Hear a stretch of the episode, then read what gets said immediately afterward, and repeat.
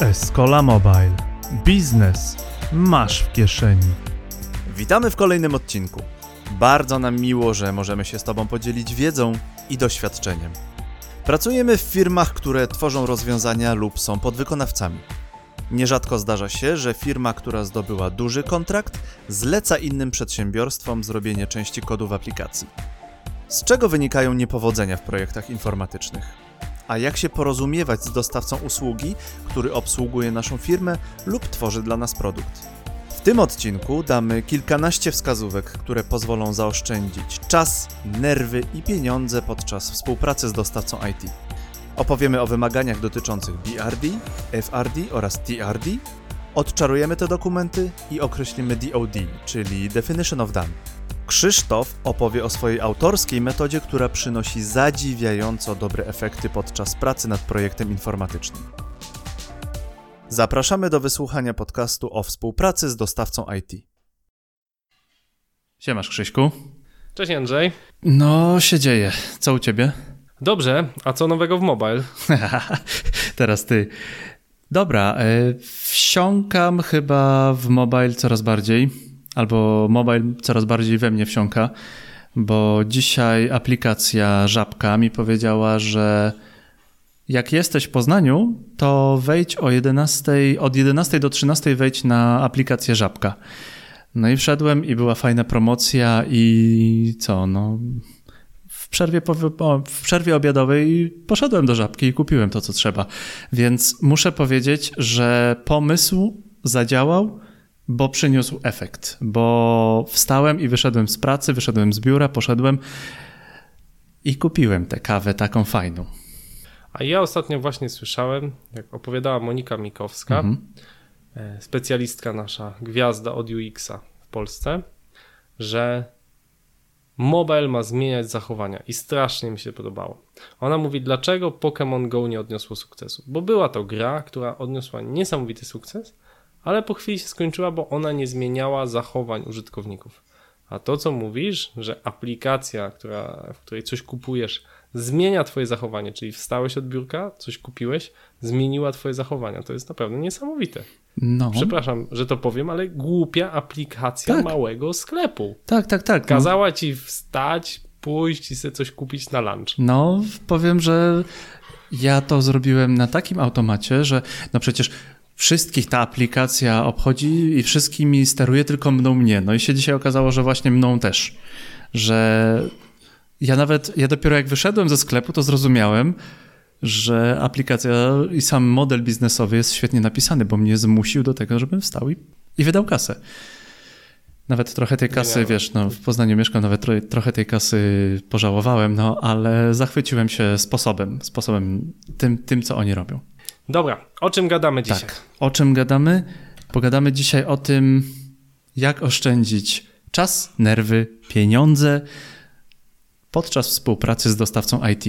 Moja firma jest dostawcą IT, dostawcą usług, dostawcą ludzi, dostawcą yy, nawet materiałów od czasu do czasu. I ja mam to, to szczęście, że ja współpracuję z fajnymi klientami. Ty napisałeś jedną fajną rzecz kiedyś o tym, że o, o babci, i to będzie chyba takie clue, które. Mm, Metoda bardzo... babci. O tym, że jak nie wiesz, nie, nie wiesz jak wspierać, to, to po prostu bądź. Tak, tak. Bądź jak babcia, która tak. podziwia i obserwuje. Fajnie, czyli, czyli czekaj, dla kogo dzisiaj robimy podcast? Robimy podcast dla, y, dla ludzi, którzy zamawiają usługi IT, wszystkie, mm -hmm. nie tylko mobilne, mm -hmm. moim zdaniem. E, będziemy mówić o tym też trochę, jak będąc dostawcą, jak spojrzeć oczami zamawiającego. Mhm. Porozmawiamy też o tym, jak dobrze opisać to, co chcemy. Mhm. Tak, bo to jest to chyba, to jest chyba taki najtrudniejszy. Komunikacja, problem, tak? coś bardzo trudnego i, i, mam wrażenie, że coraz trudniejszego. Coraz y, trudniej nam się komunikować, bo zmieniają się trochę języki. Nie wiem, czy zauważyłeś, my się trochę starzejemy i inaczej się już komunikujemy z młodszymi programistami. Ty się starzejesz. Ja jestem coraz młodszy i piękniejszy. Dobrze, ty jesteś po prostu David Hasselhoff i biegniesz sobie tam na tym Malibu. Okej, okay. a jestem stary dziad i czasami muszę się zmurzyć, żeby przekazać informacje. bo mi mózg się starzeje. Zaczynamy od początku, od tego, że zamawiamy jakąś usługę dostawcy.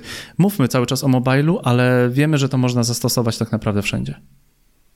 No dobra, no to chcesz coś zamówić, no to ja ciebie pierwsze co zapytam? Co chcesz zamówić? Tak. Y, proszę pana, ja chcę mieć taką fajną aplikację. To ja opowiem szybką anegdotę, którą mi programiści zawsze opowiadają. Dawaj. Ja im mówię, no wyceń mi, tu masz specyfikację 40 stron, wszystko jest bardzo klarowne. Oni mówią, tak, to wyceń mi czasochłonność wyciągnięcia ciężarówki piasku, ciężarówki z piaskiem z dna jeziorka.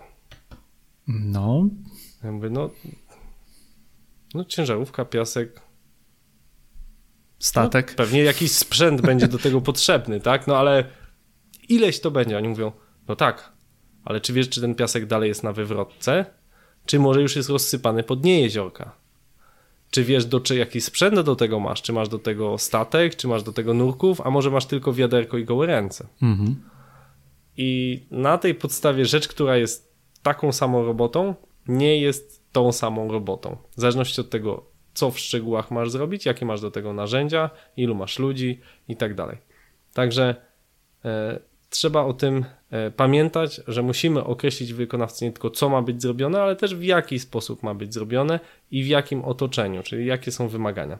I ja mówię, że zawsze, kiedy mówimy o wymaganiach, mamy do czynienia z tak zwaną świętą trójcą wymagań.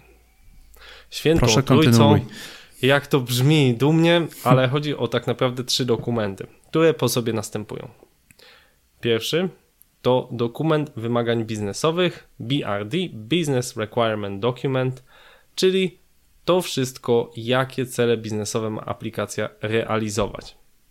Czyli co ja chcę osiągnąć. Zazwyczaj to piszą ludzie, którzy są właśnie z biznesu, sponsor, project manager, ktoś, kto wie, do czego właściwie ta aplikacja ma służyć, mhm. ale nie umie określić ani funkcjonalności, ani wymagań technicznych. Bardzo często dokument wymagań biznesowych powinien być właśnie napisany przez kogoś, kto wie, jaki biznes ta aplikacja ma zrobić. Drugi punkt naszej świętej trójcy to wymagania funkcjonalne, Functional Requirement Document, FRD, czyli co aplikacja ma robić. Dokument funkcjonalny. Dla, pomogą w tym persony, czyli dla kogo, jak wygląda ten, e, ten użytkownik, jakie są historyjki użytkownika, jakie są przypadki użycia. Często na warsztatach właśnie opracowywane są założenia funkcjonalne i wiemy, do czego właściwie ta aplikacja ma robić, jakie ma mieć funkcjonalności. I, I dopiero jako, na tak, końcu. Tak. Jako użytkownik biorę te aplikacje i chcę te aplikacje, żeby mi się u, e, uruchomiła poprzez, nie wiem, tam dwa razy ściśnięcie mojego super fajnego UHTC U11 i w tym momencie mogę ci zrobić zdjęcie na przykład. To są takie historie. To ja bym powiedział, że tu przesadziłeś, Aha. bo to jest zbyt szczegółowe rozpisanie. Raczej bym powiedział, mogę zrobić zdjęcie po to, żeby coś tam. Mhm. A to, że przez ściśnięcie i tak dalej, to już określi dokładnie, określimy dalej. Mhm. Tak? Trzecia. Czyli pamiętajmy, że te dokumenty są dość jednak ogólne. Nie chodzi o to, żeby od razu wypisać wszystkie szczegółowe biznesowe rzeczy, a nie wszystkie funkcjonalne. I podkreślam trzecie, i dopiero na końcu są wymagania technologiczne. Mhm. Dopiero wiemy, jaki aplikacja ma dla nas zrobić biznes jakie ma funkcjonalności. Wtedy dopiero możemy stwierdzić, czy aplikacja ma być natywna, czy oparta o jakiś hybrydowy framework, a może po prostu ma być Y, stroną internetową PWA. No i można dojść do wniosku, i nawet trzeba to powiedzieć, że pierwsze do, dwa dokumenty, czyli BRD i FRD, Business Required e, Document i jak to było, Functional, Functional. Required Document, to można napisać, to może napisać osoba, która e, jest bardziej biznesowa, nie jest techniczna, nie musi być programistą.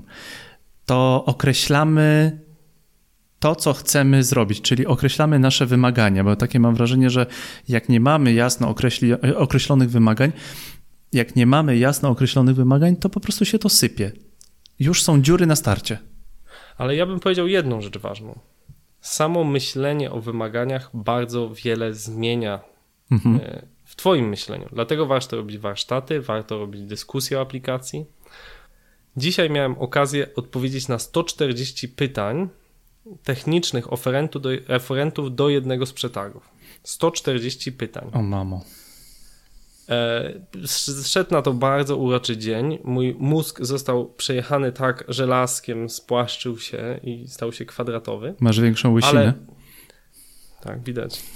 ale, ale kluczowe jest to, że odpowiadając na te wszystkie pytania, miałem wrażenie, że dużo lepiej można by ustalić kryteria, gdyby te pytania pojawiły się jakby wcześniej. Czyli jakby proces zadawania pytań przez oferentów postąpił tak, że y, po, posunął y, na krok dalej, czyli wiemy już dokładniej, co ma powstać, ale też dużo lepiej można by napisać kryteria, mając tą wiedzę, jakie pytania zostaną zadane. Mhm. Także uważam, że nawet przygotowanie wymagań jest procesem iteracyjnym i fajnie, jeśli odbywa się w sposób grupowy, czyli jeżeli są e, zebrani na warsztatach, czy w takim procesie on może być zdalny, interesariusze.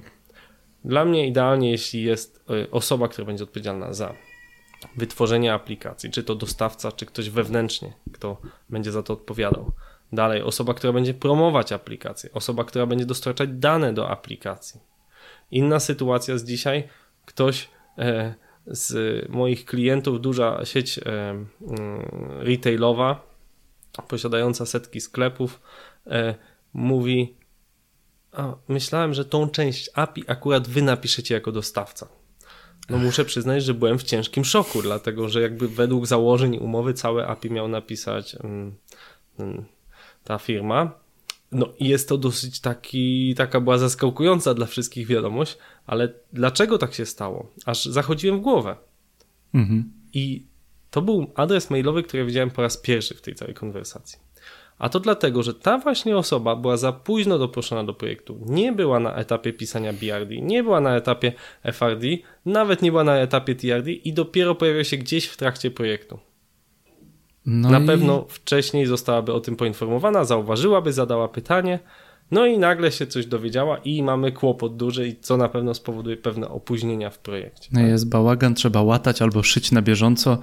A z tego też nie wychodzi, bo ja nie, nie wychodzi dobrze, bo sam, sam, sam widzę, jak u mnie projekty, jeżeli klient nagle przyjdzie albo sobie coś przypomni, albo zapomniał gdzieś kiedyś przesłać maila, a my kontynuujemy pracę, to szycie takie na gorąco, łatanie dziury, ten hotfixy jakieś bardzo często wprowadzają jeszcze więcej e, bałaganu niż, niż dotychczas.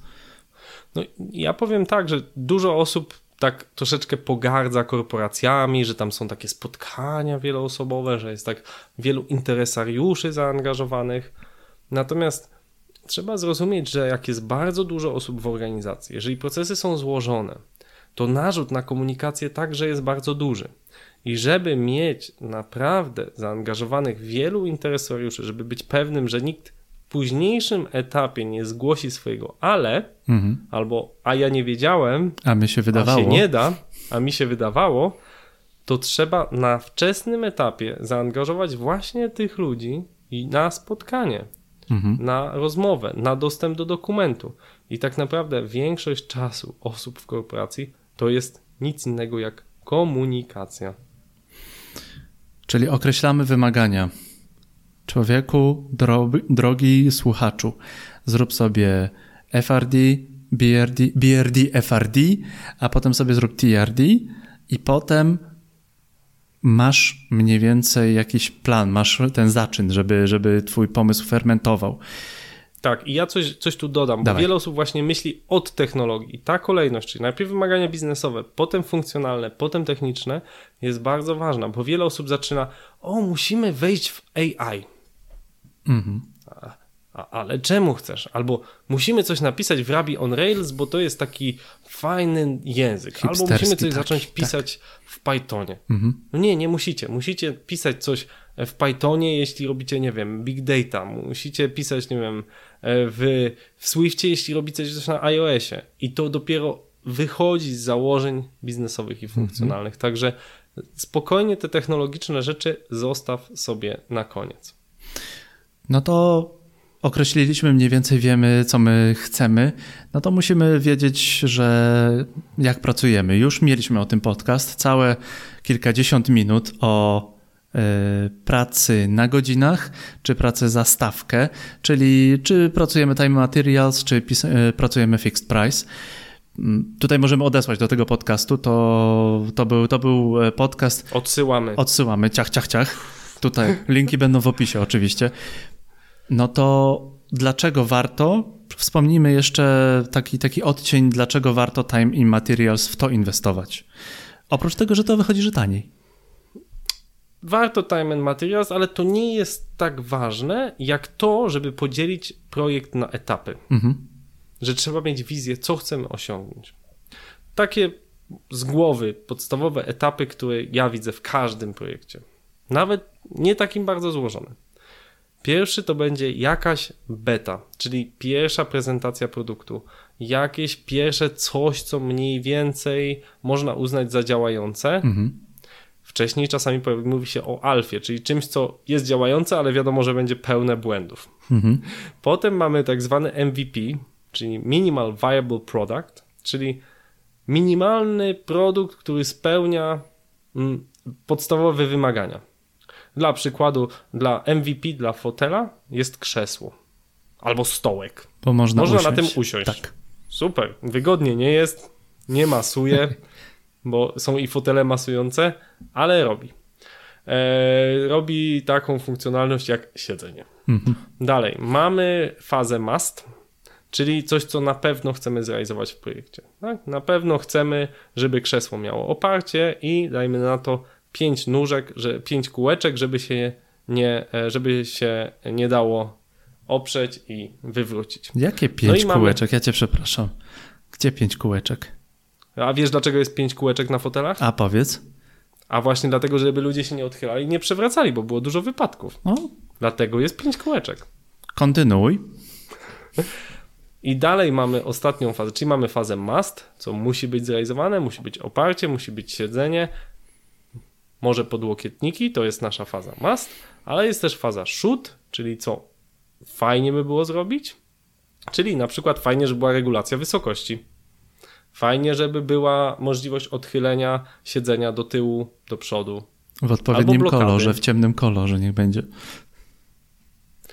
Więc, e, no i faz shoot i kolejnych faz może być bardzo dużo, mhm. tak? Można je różnie nazywać. Ale myślę, że określenie, że jest faza beta, kiedy robimy pierwszą prezentację, ok, to nam wyszło, tu jeszcze dużo musimy dopracować. Faza MVP, kiedy pokazujemy produkt, idziemy z nim e, szerzej i mówimy, że z tego już da się korzystać, z tego macie wartość. Faza must, czyli co naprawdę musimy zrealizować w projekcie i faza shoot, czyli co powinniśmy zrealizować.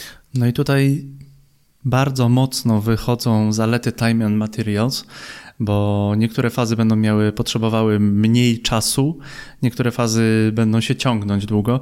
Co robić, jeśli fazy się przeciągają albo w ogóle prace nie idą zgodnie z planem? Bo tak jest, bo to jest normalka, że zakładamy wiesz, wielkie, wielkie, wielkie powietrzne przestrzenie, a, a wychodzi jak zawsze. Ja bym tu się umiarkowanie zgodził, że nie zawsze wszystko idzie z planem. Mm -hmm. Bo przyjęło się, że te projekty IT tak nie wychodzą, że się przeciągają, że mają zwiększony budżet, ale powiedzmy sobie też, że ta e, powszechnie powtarzana historia dotyczy głównie dużych i złożonych projektów IT. -hmm. Małe projekty, zakładając, że robi je profesjonalna firma, zazwyczaj kończą się w czasie i w, w budżecie. E, zresztą jest e, dużo badań na ten temat, że wielkość projektu jest odwrotnie skorelowana do jego sukcesu. Czyli jeśli projekt jest mały, mamy wysokie 70-80% szanse na to, że zmieścimy się w budżecie i w czasie. Jeżeli projekt jest mhm. bardzo duży, to mamy 20% szans, czyli zadziała zasada E, no, odwrócona Pareto, Pareto tak? E, więc warto dlatego właśnie projekty informatyczne dzielić na małe, na małe odcinki, czy na te sprinty, jak mamy w, w metodologii Scrum, czy chociaż na jakieś fazy, po której możemy albo zrezygnować, jeśli stwierdzimy, że no, dalej już ten projekt nie rokuje, albo że chcemy pójść w inną stronę e, i po prostu podzielić to na, na małe kawałki. W porządku, no to wybraliśmy Time and Materials, mamy określone wymagania. Będę, będę to starał się zapamiętywać. Mamy określone wymagania, trzy fajne dokumenty. E, wybraliśmy możliwość Time and Materials, no to to, co nas najbardziej kręci, budżet. Budżet, harmonogram określamy.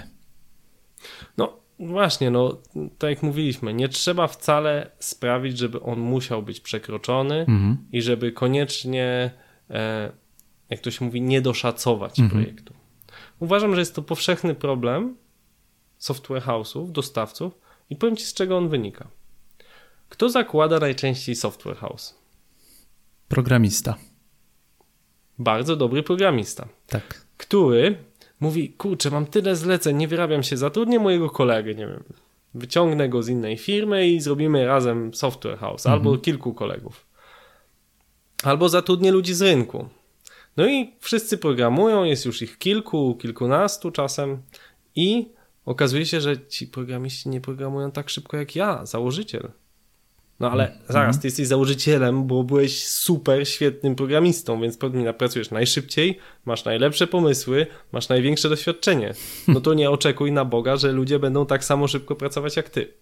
I przez to bardzo często ci e, founderzy software house'ów, ci CTO nie doszacowują projektów, bo im się wydaje, że to jest proste. No to jest dwa miesiące roboty, no a nagle się okaże, że dwa miesiące roboty, zakładając, że oni by to robili, albo pięciu CTO, a tak naprawdę robią to ludzie no, nie zawsze tak doświadczeni.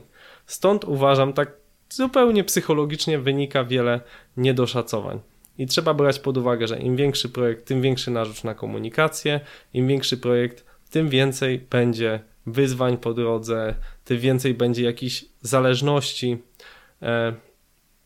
pewnie jak trochę studiowałeś statystykę, to wiesz, że jak jest dwie osoby, to jest jedno połączenie. Mhm. Jak są trzy osoby, to nagle jest A z B, B z C, C z A. Mhm. Robią się trzy połączenia. Jak już są cztery osoby, nagle są cztery połączenia po kwadracie i jeszcze pomiędzy. To już się robi sześć. Mhm. Czyli jest dwa, trzy, sześć, znaczy jedno, trzy, 6, potem 10 i to bardzo szybko e, rośnie w górę. A potem niech, e, niech ktokolwiek powie, niech, niech potem niech wszyscy powiedzą z kolei jakąś cyfrę, którą mają na myśli i mamy bałagan, bo mało kto powie tę samą cyfrę.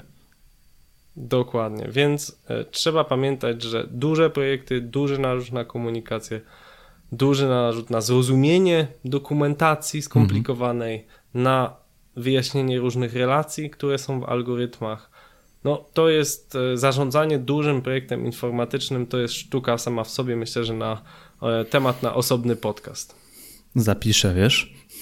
Zarządzanie no. projektami to będzie następny podcast. Może nie następny, ale na pewno pomysł na, na podcast. Wiesz co? Mm, Świetnie. Odnośnie mhm. harmonogramu budżetu. W mojej firmie dzieje się tak, że to było, to było moje odkrycie, byłem mocno nastawiony na takie robienie biznesu. Ach, robimy biznes. Tylko w którymś momencie pewna bardzo mądra głowa mi powiedziała: Wiesz, nie jesteś z półwyspu dekan. Nie musisz tego biznesu zrobić za wszelką cenę. Nie mieszkasz w Delhi, czy tam w innym e, miejscu, bo tam z kolei tamci dostawcy usług robią wszystko i oni, wiesz, z roweru są gotowi zrobić samolot i e, przynajmniej ci to obiecają. A to, czego się nauczyłem, to to, że jeżeli moja firma jest dostawcą usług, to jedna mądra głowa w mojej firmie mi powiedziała: Jeśli jesteś mądrym dostawcą usług, to możesz klientowi powiedzieć: Proszę pana, z takim budżetem to się nie da. I nie wynika to z Twoich chciwości, a z tego, że w tym momencie oszczędzasz czas i swój, i swojego klienta. No, ja myślę, że w ogóle prowadzenie firmy informatycznej, projektu informatycznego, jak i biznes w ogóle jest sztuką odmawiania. Bo żeby się skoncentrować na biznesie, na, na tym, co naprawdę chcesz robić, musisz odmawiać temu, co nie chcesz robić. Mhm. To jest też temat na osobną dyskusję, że wiele software house'ów założonych właśnie przez bardzo zdolnego programistę, który żadnej technologii się nie boi, jest w stanie łapać różne projekty. Ale wtedy trudno takiemu software house'owi się wyspecjalizować i wiele software house'ów, jakie znam, myślę, że 80% istniejących na rynku robi mydło i powidło, bo chce pozyskiwać kontrakty, ale tak naprawdę to jest ich kotwica, to jest ich kula u nogi. Trzeba umieć odmawiać, powiedzieć: Przepraszam, drogi kliencie, ale to przekracza nasz budżet, albo to nie jest przedmiotem naszej specjalizacji. Tak jak na przykład dla Escoli nie robimy projektów, które są powyżej miliona złotych, bo mhm. jesteśmy jeszcze za małą firmą, żeby realizować tego rodzaju kontrakty. Oczywiście możemy i mamy jakieś tam realizacje na tym poziomie, ale to jest przez prowadzone przez 2 czy 3 lata. Nie jesteśmy w stanie dzisiaj zrobić zlecenia w ciągu 6 miesięcy o wartości miliona złotych. Natomiast e, też nie robimy całkiem małych projektów, e, które są mniejsze niż 10 tysięcy euro, bo to też jest okazja dla freelancera, okazja dla mniejszej firmy, okazja dla kogoś, kto nie będzie miał tego narzutu na komunikację, na testy, na dokumentację, który ma ciut większy software house. Więc no, rynek się w jakiś sposób fragmentaryzuje. Czyli musimy balansować na na tej linii cena, jakość, czas i odpowiednio. tak, że nigdy nie, nie dzieje się tak, że cena, jakość i czas są na najwyższym poziomie. Zawsze są dwie. Tak, tak. A przynajmniej starać się cokolwiek robić w ten sposób. Od razu e, chciałbym poprosić Ciebie, jako człowieka, który prowadzi software house i jako biznesmena. Mówisz, że należy odmawiać, to ja rozumiem. A jak nie można? Jak nie można odmówić? Jak nie można odmówić, bo na przykład mam taką firmę i wiem, że jak odmówię temu klientowi, no to wtedy mam problem. To wtedy nie mam, nie wiem, cash flow słaby. Nie zgadzam się. Uważam, że y, o jakości ciebie jako dostawcy świadczy to, czy umiesz odmawiać. Mhm. Jeżeli nie odmawiasz, to znaczy, że jesteś słabą firmą. Oczywiście, jeżeli to jest twój kluczowy klient i naprawdę zależy ci na nim, no to oczywiście możesz w jakiś sposób no, spełniać potrzeby, starać się, nie wiem, zatrudnić programistów na dodatkowe godziny, dorekrutować kilka osób do zespołu. To jest dla mnie oczywiste. Ale jeżeli mm, twój partner biznesowy poprosi cię o coś, co nie jest w, w obszarze twoich zainteresowań, albo z kolei poprosi cię o dostarczenie produktu w takiej cenie, jaka nie da ci żadnego zysku, no to znaczy, że ten twój wymarzony klient nie jest twoim wymarzonym klientem, bo nie szanuje cię, nie daje ci zarobić, ma wymagania, które przekraczają twoje możliwości.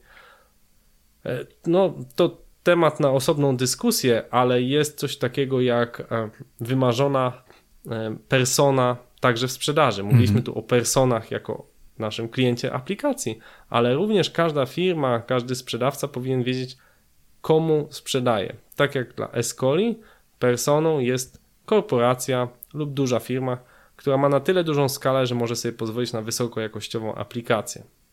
A personą, do której się kierujemy, jest dyrektor lub członek zarządu, jeżeli to jest duża firma, a nie korporacja. Czyli jest ktoś, kto jest decydentem w tym zakresie, dyrektor IT czy dyrektor marketingu. I trzeba pamiętać, że ustalając budżet, harmonogram, ustalając, czy bierzemy ten kontrakt, rozmawiamy właśnie z tą osobą, która faktycznie o tym decydują. I chyba to nas prowadzi właśnie do naszego kolejnego punktu, czyli ustalenia tego, kto będzie zarządzał naszym projektem. No i teraz będziemy rozmawiać o pierogach i barszczu. No to opowiedz mi, jakie pierogi lubisz najbardziej? A ja to bardzo lubię E, pierogi ruskie, ale robione z tym takim, takim odcieniem ukraińskości, bo na przykład pierogi z ziemniakami, z twarogiem, albo to dobrze, dobrze, tak? dobrze, że nie powiedziałeś, że mięsne, bo mięso jest pase, chyba, że to było mięso e, jakiejś firmy typu Beyond Meat mm. albo jakiejś innej innowacyjnej, która sprawia, że mięso nie robi krzywdy zwierząt. Mięso, jesteśmy tu publicznie w podcaście, mięso psuje środowisko, nie jedzcie mięsa, jedzcie pierogi, tak jak Jędrzej mówi, z ziemniakiem i z y, z ziemniaka? Z nie kaszą. Tam, z twarogiem i z ziemniakami. Z twarogiem. Ale po co, po co, po co my Ale mówimy? z twarogiem sojowym. bo twaróg ma mleko. Niektórzy mają uczulenie, ale po co my w ogóle mówimy tutaj o pierogach w kontekście, nie wiem, usług IT? No bo są badania i to są bardzo poważne badania na dużych grupach. Możecie sobie zobaczyć wystąpienie na TEDzie na ten temat. Damy link. Link w opisie. O tym, że w jaki sposób sprawić, aby grupa pracowała efektywniej, ale nie masz kompetentnego project managera. Często się z tym spotykamy. Dużo project managerów w IT no nie jest programistami, e, nie jest do końca osobami technicznymi, dopiero uczą się w trakcie pracy tych wszystkich pojęć, często jakby już po paru latach dobrze nimi operują, no ale na co dzień nie programują. Coraz częściej są to rozdzielne stanowiska. E, zdarza się, że programista jest, staje się z czasem project managerem, bo się znudziło mu programowanie, ale nawet wtedy troszeczkę musi stracić kontakt z technologią i zdać się na programistów. A to oznacza, że trzeba zacząć stosować metodę babci, czyli nie masz wiedzy, mhm. ale chcesz wspierać zespół. A to znaczy, że słuchasz, chwalisz, kiwasz głową, zadajesz pytania i tyle. Mhm. I jest dużo badań, które potwierdza, że to wystarczy, to poprawia efektywność. Powiem więcej, jest dużo badań, które potwierdzają, że samo dokonywanie zmian, mikrozmian w projekcie podnosi efektywność o kilka do kilkunastu procent. Był taki pan, pan Hawthorne, który, e, od niego się wywodzi nazwanie efekt Hawthorna, który zmieniał na przykład w fabryce natężenie światła, natężenie wentylacji. Najpierw dał więcej światła w e, hali fabrycznej, ludzie pracowali efektywniej. Potem wrócił do poprzedniego poziomu, znowu przez pewien czas ludzie pracowali efektywniej.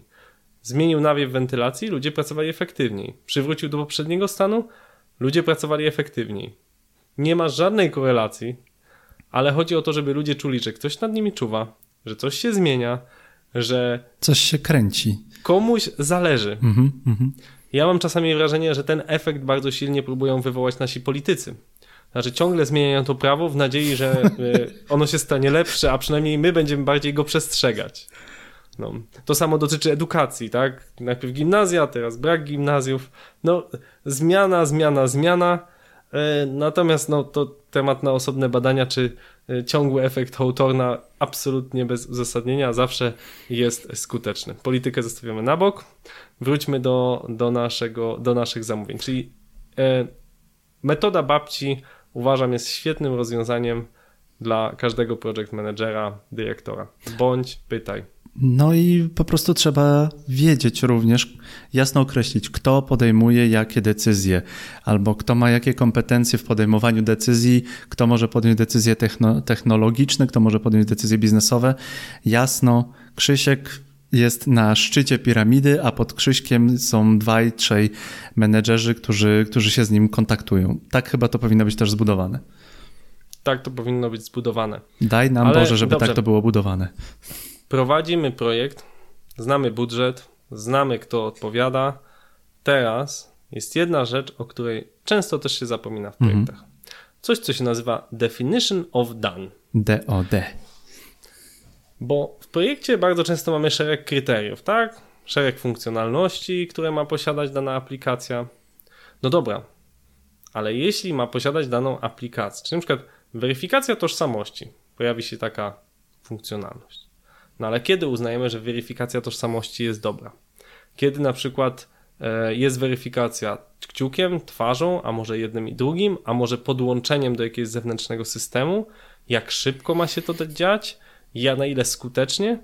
Czyli takim przykładowym definition of done może być, że logowanie do aplikacji musi odbywać się w czasie krótszym niż dziesiąta część sekundy, e, musi e, umożliwiać logowanie poprzez takie a takie systemy. E, każdy z nich musi odpowiadać w określonym czasie. No i jakiś tam sposób szyfrowania czy podłączeń. Więc często definition of done musi być bardziej szczegółowe niż by się na początku wydawało. Mhm. Jakiś przykład inny ci przychodzi do głowy? Hmm. Nie, w tym momencie nie. w, tym, w tym momencie nie, bo się zasłuchałem. To, dla słuchaczy była to bardzo emocjonująca chwila ciszy, jak, jak w tym nagraniu, gdzie facet siedzi przed pianinem 4 y, minuty i po prostu siedzi. To, była, to był wielki moment emocji tego podcastu. Tak. Porozmawiajmy jeszcze o dokumentacji. Dokumentacja. Tak? Bo to jest kolejna rzecz, o której bardzo często zapominamy, kiedy zamawiamy aplikację. Mhm. Jesteśmy cali szczęśliwi. Znaleźliśmy idealnego wykonawcę. Mamy z nim super się pracuje. Mamy z nim świetny układ. Aplikacja przyrasta, przyrasta, są nowe funkcjonalności, zarząd jest zachwycony. Sponsor jest zachwycony. Za chwilę mamy coraz więcej użytkowników, coraz więcej użytkowników. Jednorożce się pojawiają, tak? I pięknie Nie. jest. I, I nagle po prostu jebło. Aplikacja nie działa. Jak to? No, zdarza się. No, zdarza się. Bo nas haka- no idziemy... hakowali nas z Korei Północnej. I idziemy do wykonawcy i mówimy, nie działa. A wykonawca mówi, no mam taki problem, bo ten programista, który akurat tą funkcjonalność robił, to się zwolnił. Albo jest na urlopie. Wróci za dwa tygodnie. Panie, ja to muszę mieć teraz. No, dwa tygodnie nie będzie czekało Panie. 100 tysięcy użytkowników aplikacji. No i jest problem, bo jak nie mamy dokumentacji, jak nie mamy dobrze zadbanego pojęcia continuity of business, mm -hmm. mówiąc szerzej, tak? czyli ciągłości biznesowej, to nagle się okazuje, że brak jednego programisty, brak dobrze opisanych procesów sprawia, że chociaż wszystko pięknie szło, już jednorożce biegały po tej łące, to mamy problem. Dlatego też im większa jest aplikacja, im większy projekt jest informatyczny, tym ważniejsze jest pilnowanie aspektów dokumentacji w całym projekcie. I z czymś, co się spotykam nagminnie, to pytam e, zamawiających, gdzie jest ich dokumentacja. I zazwyczaj wtedy zwracają się do jakiegoś dewelopera, który to robił, i on mówił, no komentarze w kodzie. No i ewentualnie 150 tysięcy komentarzy, tak? Nie, nie o to chodzi, że 150 tysięcy w komentarzy, no ale przepraszam bardzo, ja nie muszę wchodzić do kodu i znajdywać miejsca, gdzie po prostu są jego komentarze, które najczęściej są zupełnie nieczytelne dla osoby trzeciej. Mhm. Dla mnie dokumentacja, to jest czytelna, to jest osobny dokument, może tam być napisane, nie wiem, w Confluencie, może to być nawet napisane w Wordzie, w LaTeXu, gdziekolwiek, który po prostu mogę przeczytać i za pomocą tej dokumentacji odtworzyć dokumentację, nawet jak mi spalą się wszystkie dyski. Oczywiście ona nie będzie taka sama, identyczna, jeden do jeden, jaką napisaliśmy wcześniej, ale będzie bardzo podobna. To jest dobra dokumentacja. Mm.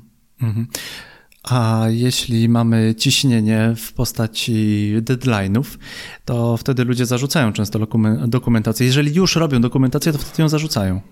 Oczywiście, bo prawie zawsze jesteśmy w niedoczasie. Tak. W polskiej kulturze wytwarzania oprogramowania wszystko jest e, na wczoraj, musi być też tanio. E, jak wyceniam aplikację jako Escola, zawsze wyceniam e, trzy komponenty jako minimum. Czyli poza godziną dewelopera, czyli godzina mhm. dewelopera to jest przykładowo 150 zł. Dalej jest 10% za testera. Przecież każdy komponent mhm. trzeba pokryć testami najlepiej automatycznymi, a co najmniej, żeby ktoś przetestał manualnie na kilkunastu urządzeniach. 10% na dokumentację, czyli napisanie tego, co robi ta aplikacja od A do Z. Często w ramach tej dokumentacji pojawia się właśnie BRD, TRD, FRD i dokumentacja techniczna jako element TRD. Oczywiście ją można napisać w miarę na początku i potem aktualizować, tak jest idealnie. I 10% to jest project management. I wydaje mi się, że no to jest coś, co powinien mieć każdy projekt, tak? Mm -hmm. Testera, dokument, pokrycie testami automatycznymi, dokumentację, project management. Natomiast większość e, firm dolicza tylko 10% za project management i liczy, że no ten project manager to mniej więcej tam spisze te etapy i tak dalej. No nie. Pisanie dokumentacji jest tak naprawdę osobną specjalizacją w IT. Ja mogę się podzielić jedną taką informacją, e, jedną taką historią, tak chyba, żeby wynagrodzić ten moment suspensu, e, który był po kilka, kilka minut temu. Firma przejęła pewien projekt i ten projekt został napisany bardzo mądrze, bardzo sprytnie, bardzo fajnie. I w którymś momencie trzeba było ten projekt przepisać. Przepisać no, z jednego języka na drugi. Chłopaki się wzięli i zrobili to w tydzień, ale zapomnieli zrobić dokumentację i wtedy jeszcze cztery tygodnie robili dokumentację. Po prostu Piękne. coś do głowy, ktoś czegoś nie dopilnował. To tutaj zawiodła komunikacja, tutaj zawiodła e, takie, takie, takie zwykłe ludzkie chyba podejście no, do tego. Wygrało krótkoterminowe tak, planowanie. Tak, no. bo aplikacja działa i się kula i pięknie. A robienie dokumentacji zostało podzielone na cztery tygodnie i no, w tym wypadku to była strata czasu. No właśnie, no to tak, jak zrobić, żeby faktycznie projekt zrealizować z sukcesem? Wydaje mi się, że do tego potrzebujemy jeszcze ostatniego punktu. Elastyczności. Elastyczności. Często oczywiście dokumentacja, jeżeli pracujemy w metodyce wodospadu waterfallowej, mhm. czyli chcemy od początku wszystko zaplanować, dokumentacja może wiązać nam ręce, tak? Zamówienie przetargu wiąże nam ręce, zgadzam się. Mhm. E, ale jeżeli pracujemy w metodykach zwinnych powinniśmy dużo się komunikować, okresowo zweryfikować wymagania. Czy na pewno to, co chcemy, prowadzi nas do założeń biznesowych, a może te biznesowe wymagania należy co kwartał zweryfikować. Wiem, że to naiwnie brzmi, ale w biznesie nie można zapominać o podstawowych zasadach. Rozmowa, komunikacja, zastanawianie się nad po co właściwie robię ten projekt. To są rzeczy, które przy pewnej złożoności ludzie po prostu zapominają, tak? Bo w małej firmie ten właściciel często pamięta, wydaje, traktuje pieniądze firmy jak swoje i, i jakby dużo łatwiej się do tego przyłożyć. W dużej firmie trzeba naprawdę co jakiś czas zweryfikować, czy naprawdę chcemy właśnie to osiągnąć. No tak, żeby nie robić takich zadań, które, nie wiem, były gdzieś tam, trzeba było je zrobić, ale robisz zadania, które niczego, niczemu nie służą, bo, niczemu nie służą. Bo, były, bo były w planie i tyle. A plan się zdezaktualizował dwa tygodnie temu. A, a jeszcze coś chciałem powiedzieć fajnego. Taki, taka mała wskazówka dla wielu osób, które zamawiają oprogramowanie. Mhm. Zlećcie audyt zewnętrzny. I, I straszcie tym audytem zewnętrznym swojego dostawcę od początku. Bo bardzo często dostaję zapytania jako Escola, E, czy zrobicie audyt, bo tam nie dogadaliśmy się z naszym wykonawcą. Mhm.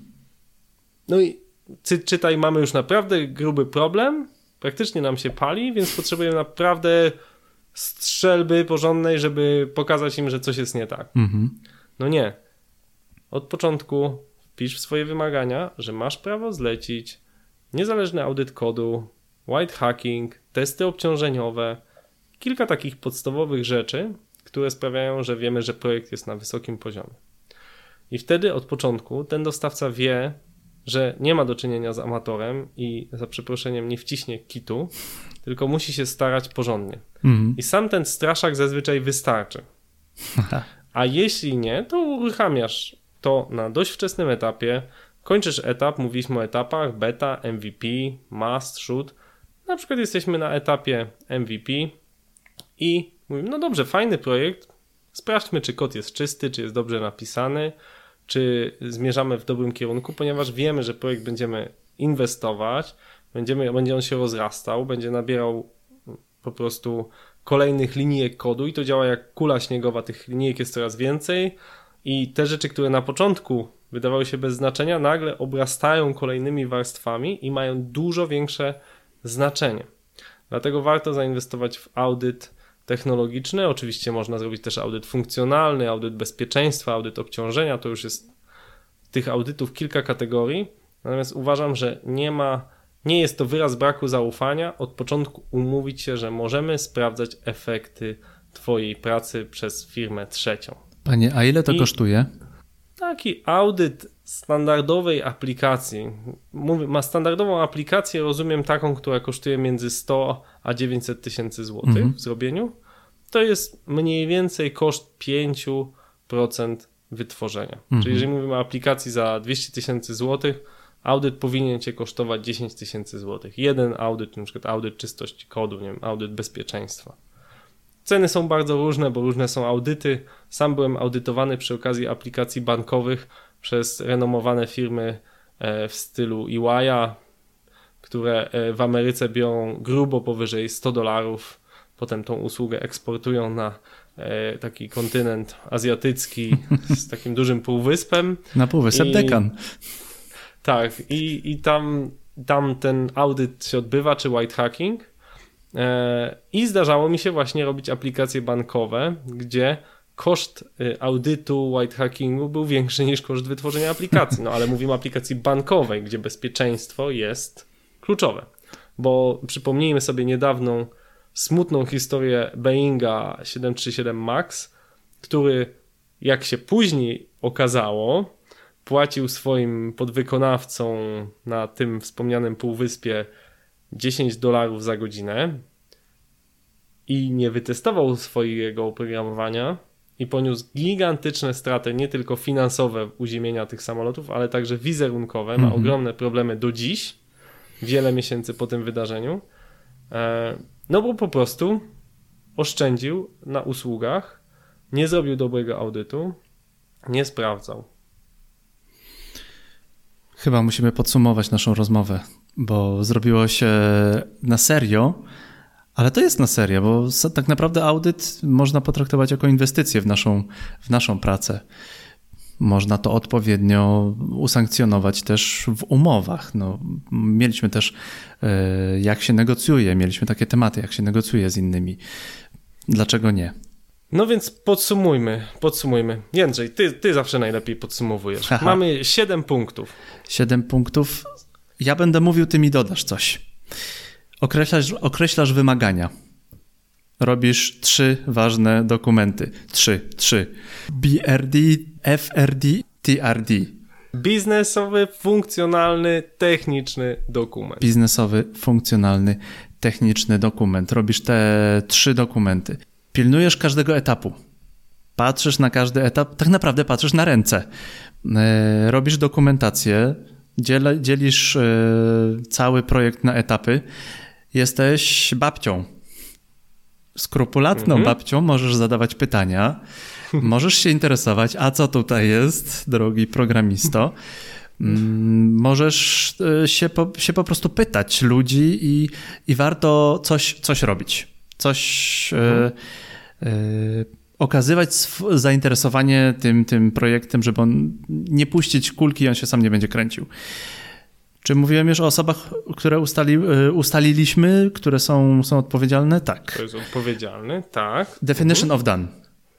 Mhm. To, gdzie był suspens. Co znaczy, tak. że jest zrobione. zrobione. Co znaczy, że tak. działa. Mhm. Musimy też, nie wiem, tam wiedzieć, że mieć taki pomysł, że jeżeli nam klient stwierdzi, że zmieniamy jakiś tam kolor czegoś, jakiegoś przycisku, to tak, to to jest, to, to jest e, szybka robota, ale to jest tak naprawdę robota i na frontendzie, i na backendzie, bo może się to wszystko to wszystko może się posypać w którymś momencie. Więc musimy tak. mieć ten, te, zmiana, te definition of done. Zmiana przycisku nie jest żadnym problemem, jak zawsze mówię klientom. No na tak. frontendzie. Tak. Nie ma problemu. Tak. Gorzej coś, co ten przycisk robi. Tak. Bo to może zmienić pół systemu. Dokumentacja drogi słuchaczu. Dokumentacja, dokumentuj, Komentarze w kodzie są fajne, ale najlepiej je napisać w jakimś, e, w jakimś dokumencie. Są już takie mm, półautomatyczne. E, są świetne narzędzia. Świetne do tego. narzędzia tak. do tego, aby, aby pisać te dokumentacje. I bądź elastyczny. Także bądźcie elastyczni w swoich projektach. Życzymy Wam powodzenia, żebyście uniknęli błędów, których na pewno każdy początkujący project manager, dyrektor w korporacji popełnił wiele i dlatego teraz płacą temu doświadczonemu e, project managerowi, doświadczonemu dyrektorowi dużo pieniędzy właśnie po to, że on nie popełni tych błędów tak dużo, bo jakieś na pewno popełni. Ta lista siedmiu wskazówek wydaje mi się jest bardzo przydatnym takim kompendium podstaw, żeby po prostu oszczędzić czas, nerwy i pieniądze, kiedy współpracujesz ze swoim dostawcą IT. My będziemy wdzięczni, jeśli podzielicie się z nami waszymi historiami, jak coś się zepsuło. Czego nie zrobiliście i na przykład potem żałowaliście, że nie zrobiliście, albo co można było zrobić lepiej. I to nie chodzi o to, że będziemy w tym momencie odkrywać karty, że nasza, że moja firma X bądź Y jest do bani, tylko będziemy w tym momencie przekazywać wiedzę, no i będziemy szerzyć też chyba dobrą praktykę. Rób Nie zrobiliśmy, no, u mnie w jednej z firm, w której pracowałem, nie zrobiono dokumentacji, spędzono na tym potem 4 tygodnie, chociaż aplikacja pięknie działała.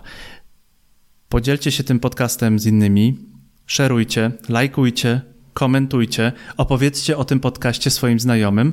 Jeśli macie fajne historie, które chcielibyście, którymi chcielibyście się podzielić, zapraszamy do nas do podcastu. Krzysiek, ja bardzo chętnie porozmawiamy z wami, bo my lubimy gadać i lubimy szerzyć wiedzę. Escola, szkoła z portugalskiego, Escola Mobile. Biznes masz w kieszeni, komórka robi ci biznes, biznes masz w kieszeni. Ja wiem, że ty masz najlepszy telefon na świecie. Ja mam HTC U11 tylko, ale mój też jest fajny. Ten podcast nie był sponsorowany przez HTC. Ja po prostu lubię mój HTC. Dziękuję Ci bardzo, Krzyśku. Pozdro z Poznania, pozdro z Warszawy. Do usłyszenia. Cześć. Cześć. Escola Mobile. Biznes masz w kieszeni. Dziękujemy za Twój czas. Podobał Ci się odcinek? Daj nam znać. Udostępnij go w social mediach, podaj link dalej, opowiedz o podcaście swoim znajomym przedsiębiorcom. Jeśli używasz Spotify, możesz dodać nasz podcast do swojej playlisty, aby nie przegapić nowych odcinków. Użytkownicy systemu Apple, prośba do Was. Recenzja, subskrypcja i 5 gwiazdek to nie zajmuje dużo czasu, a jest dla nas bardzo pomocne. Im więcej recenzji i gwiazdek, tym wyżej znajdujemy się na liście i to właśnie dzięki Wam możemy dotrzeć do nowych osób zainteresowanych biznesem mobile. Krzysztof Wojewodzic, Jędrzej Paulus, dziękujemy za Twój czas. Do usłyszenia w następnym odcinku podcastu Escola Mobile.